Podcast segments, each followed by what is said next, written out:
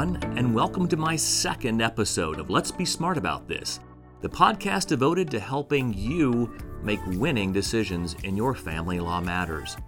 I'm your host, Brian Reed of Reed Centracchio and Associates. We are a family law firm with offices in Chicago, Hinsdale, and affiliate offices in both France and Italy. I'd like to begin on a quick personal note. Since launching my first podcast one week ago, the feedback has been really positive and encouraging, and so I thank you so much for the emails, the thumbs up on LinkedIn, the likes, and the resharing. This program is designed to serve real needs and address issues that most family law lawyers avoid. Now, one listener, interestingly enough, inquired about the name of the podcast, so I thought it might be a good idea to focus this week's episode on sharing some background and exploring why the name is so relevant to the purpose of this program, and also why it likely relates directly to something you might be experiencing at this very moment. I'm fortunate enough every day to represent some really smart people. Some are highly educated, others not so much. You see, the level of education is really not the point, because all of my clients have all the abilities they need to lead very successful lives. But sadly enough, intelligent people sometimes make choices in their lives that are just not smart. Why? Because they allow some very unproductive emotions to cloud their vision, influence their decision making process, and distort their perspective. With the COVID 19 pandemic forcing us on lockdown, our emotions are even more out of control now than ever. It's the job of an attorney and counselor at law to get people to refocus and start making smart decisions. When you're in the midst of a family law crisis, you want to be emotionally fit. You want a high EQ, not IQ, but EQ, which is your emotional intelligence factor.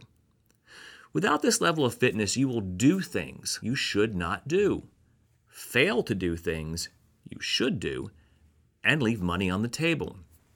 And then regret kicks in at some point down the line. Now, you probably already know that an attorney aligns facts with law. But did you ever consider that it's nearly impossible for a family law attorney to effectively do his or her job and do it well without understanding the psychological components of the case? Let me explain by taking a brief look at a sample of six emotions that I have seen over and over again in cases, and I share them with you because there is a high likelihood that one or more of them might be affecting you and causing you to make bad choices in the midst of, for example, your divorce case. So let's jump in and begin with emotion number one guilt. Perhaps you believe you're the reason this marriage blew apart for any number of things you did or did not do. Perhaps you were unfaithful or just not the spouse you believe you could or should have been. And now you feel guilty. Now you're making decisions based off of guilt. If that's not it, let's take a look at emotion number two embarrassment. Perhaps your spouse took advantage of you physically emotionally or financially, and you're embarrassed about having allowed it to happen. Or maybe you're just embarrassed about going through a divorce. Emotion number three anger.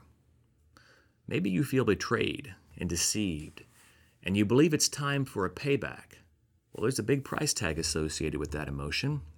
Let's take a look at number four resentment. You believe, perhaps, that you have wasted the best years of your life on your spouse and never been appreciated. And now it's time to turn the tables. Or, an interesting one here at number five pride. Your ego has taken a hit because the relationship fell apart, and you are looking for the end result to restore your ego. And last but certainly not least, number six, this is perhaps the most devastating one and that is fear. Even though your spouse is terrible to you, and maybe also your children, You were nearly paralyzed with fear about what will happen if you decide to not take it any longer. Will your spouse physically hurt you, expose you to the community, financially destroy you, or damage your relationship with the children? Now, don't get me wrong, emotions are extremely useful, provided that the right ones are governing your life. When you allow the emotions we just discussed to lock you into a mindset that controls the path forward, you are practically guaranteeing a bad outcome. And you will also waste time and money. You see, forgive me for saying it this way, but your divorce is merely an untangling of a partnership, meaning that it really is a business transaction.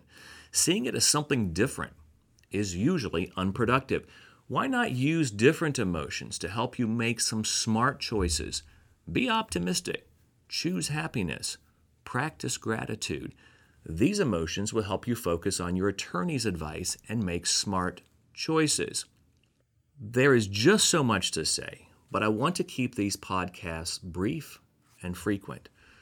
So expect me in the next episode to discuss ways to deal with these emotions so that they do not cloud your judgment.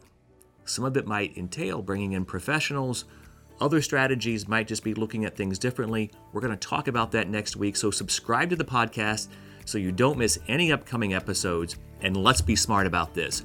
I'm Brian Reed. You can find me on the web at recent law.com. That's recent like it sounds, R E C E N T law.com.